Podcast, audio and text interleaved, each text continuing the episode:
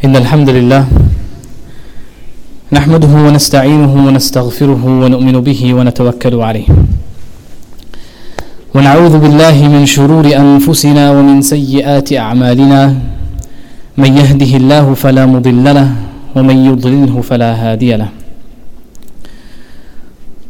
ونشهد أن لا إله إلا الله وحده لا شريك له. ونشهد أن محمدا عبده ورسوله. صلوات الله عليه وسلامه وعلى آله وأصحابه ومن استن بسنته أجمعين. يا أيها الناس اعبدوا ربكم الذي خلقكم من نفس واحدة وخلق منها زوجها وبث منهما رجالا كثيرا ونساء واتقوا الله الذي تساءلون به والأرحام إن الله كان عليكم رقيبا. يا أيها الذين آمنوا اتقوا الله حق تقاته ولا تموتن إلا وأنتم مسلمون.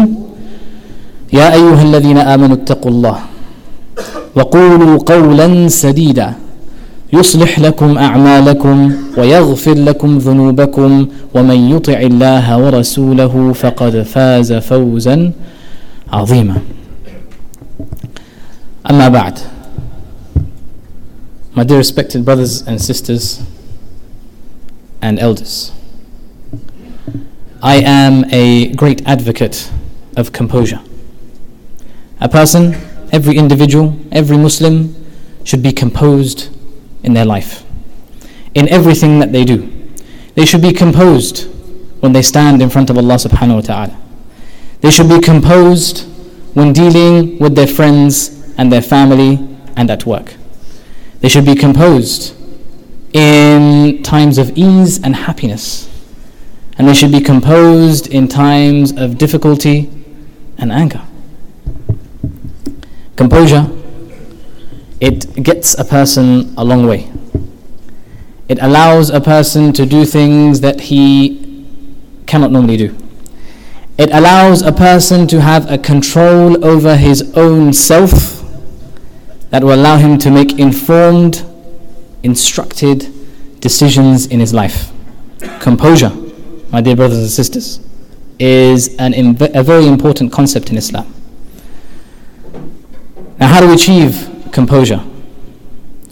Now, there are many ways of doing this, and one of the more obvious and common ways, and one of the ways that myself and yourself can achieve this composure, can be level headed in everything that we do, can have a focus and an objective in all of our actions, is our salah.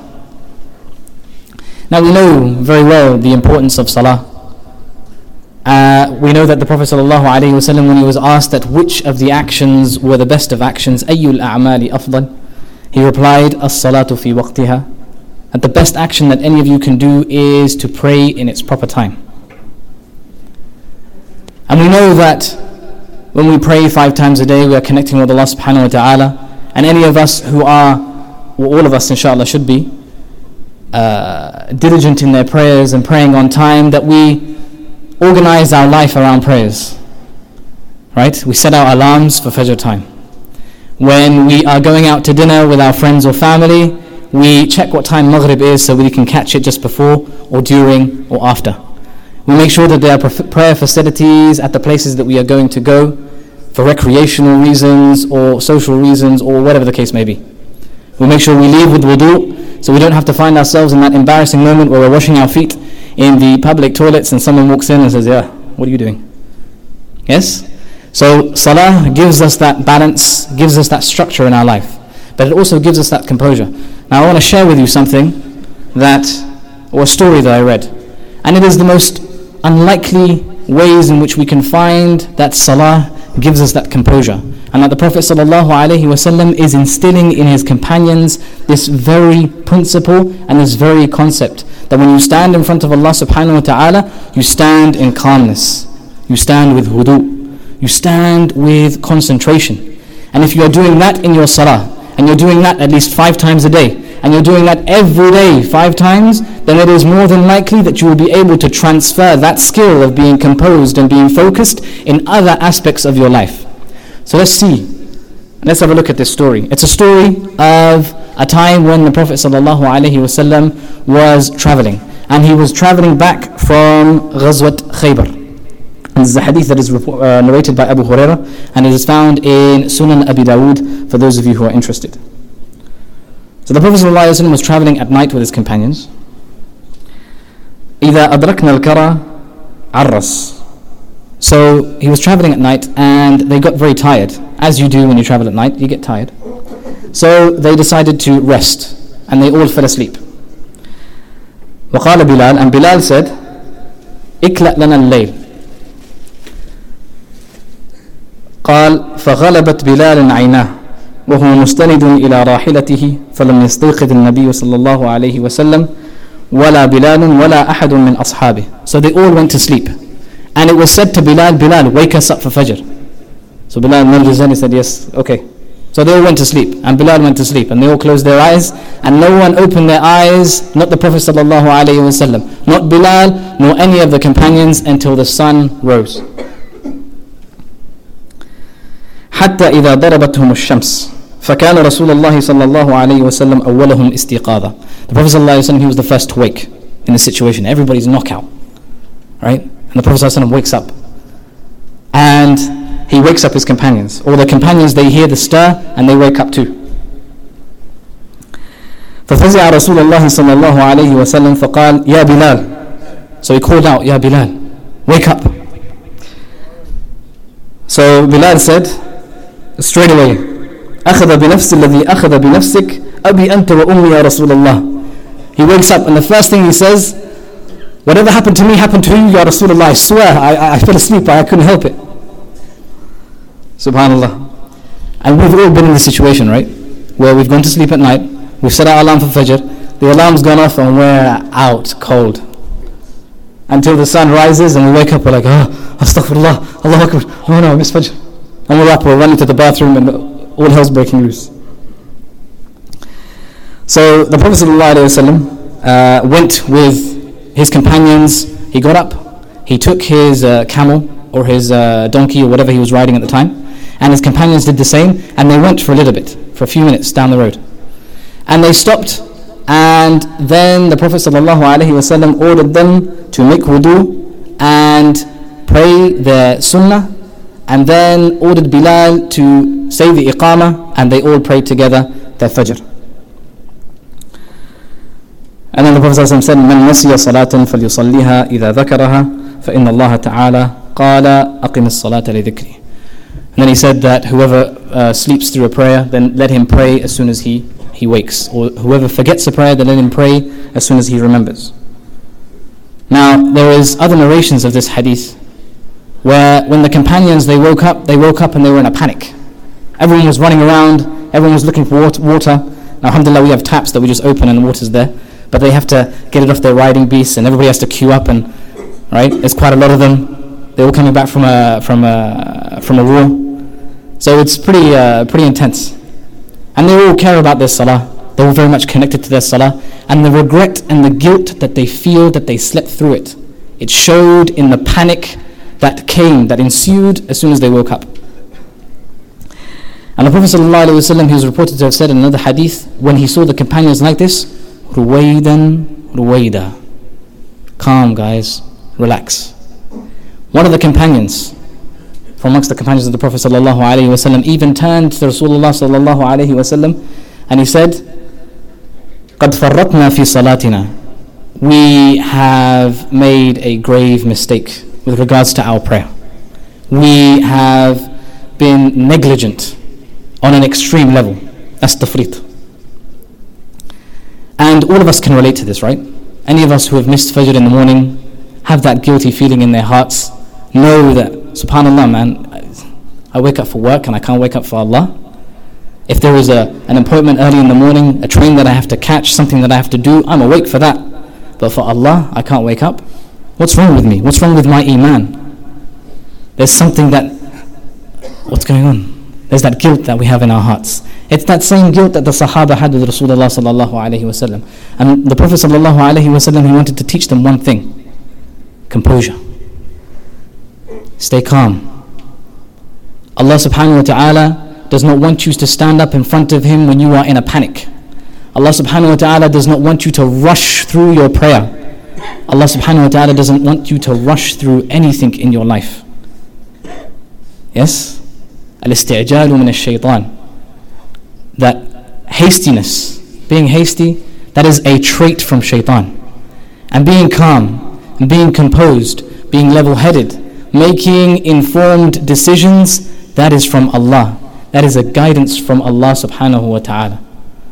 And then the Prophet ﷺ said to his companions, those who were saying that we have made a grave mistake in our prayers and we have been negligent, he said, إِنَّهُ لَا تَفْرِيطَ فِي النَّوْمِ إِنَّمَا التَّفْرِيطُ فِي الْيَقَظَةِ There is absolutely no negligence in sleep. Why? What happens in your sleep? Allah subhanahu wa ta'ala, He takes your ruh and He returns it whenever He pleases. Some He keeps with them so they die in their sleep. And others He returns until an appointed time. Yes? Our souls are with Allah subhanahu wa ta'ala when we sleep. So there is no negligence when we sleep. But there is negligence when we are awake. Now the first thing that comes to my mind when I hear that is that when I wake up and I don't pray immediately, then that is negligence. Okay, you can say that. But another way of looking at, at that is that when we go to sleep, how many of us have that intention of waking up for the sake of Allah subhanahu wa ta'ala at a time of Fajr? How many of us do set our alarms for Fajr and really have that azm in their hearts? That firm intention that yes, I will wake up and I wake up for the sake of Allah subhanahu wa ta'ala. And when I sleep, I sleep for the sake of Allah subhanahu wa ta'ala. How many of us have that in our hearts when doing that? And that is a fikr. That is a level of connection with Allah subhanahu wa ta'ala that is a lot higher than just the mundane praying five times a day. Coming to the masjid, saying Allahu Akbar with absolutely nothing on your minds except doing the actual action. Rather, there is a connect with Allah subhanahu wa ta'ala that you feel in your heart. That is that same connect that has that or results in that guilt. But to stay composed, that is what really matters. That is how we should be when we pray.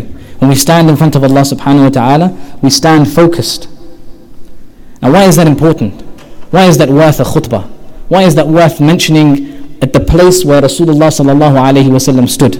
Maybe not here in Finchley, but in Medina and the very same pulpit. Because if we have composure in our prayer, and prayer, salah, is supposed to be the focal point of our deen, it is supposed to be the pinnacle of our worship to Allah subhanahu wa ta'ala. When we express our love to Allah subhanahu wa ta'ala, we express it through dua. We express it, express it through salah. If we don't have composure in that, then trust yourself not to have composure in anything else. If you cannot cultivate composure and focus and concentration in something that you are supposed to do five times a day, every single day of your life, then you will not have composure in those difficulties that come every now and again, once a year, twice a year, once every decade. Composure, my dear brothers and sisters, is an extremely important principle in Islam. And the best way to find composure is in our salah. I ask Allah subhanahu wa ta'ala to grant us that composure in our salah, grant us that focus in our salah, to be steadfast upon our salah, and to all wake us up for Fajr tomorrow morning. أقول قولي هذا وأستغفر الله لي ولكم ولسائر المسلمين فاستغفروه إنه هو الغفور الرحيم.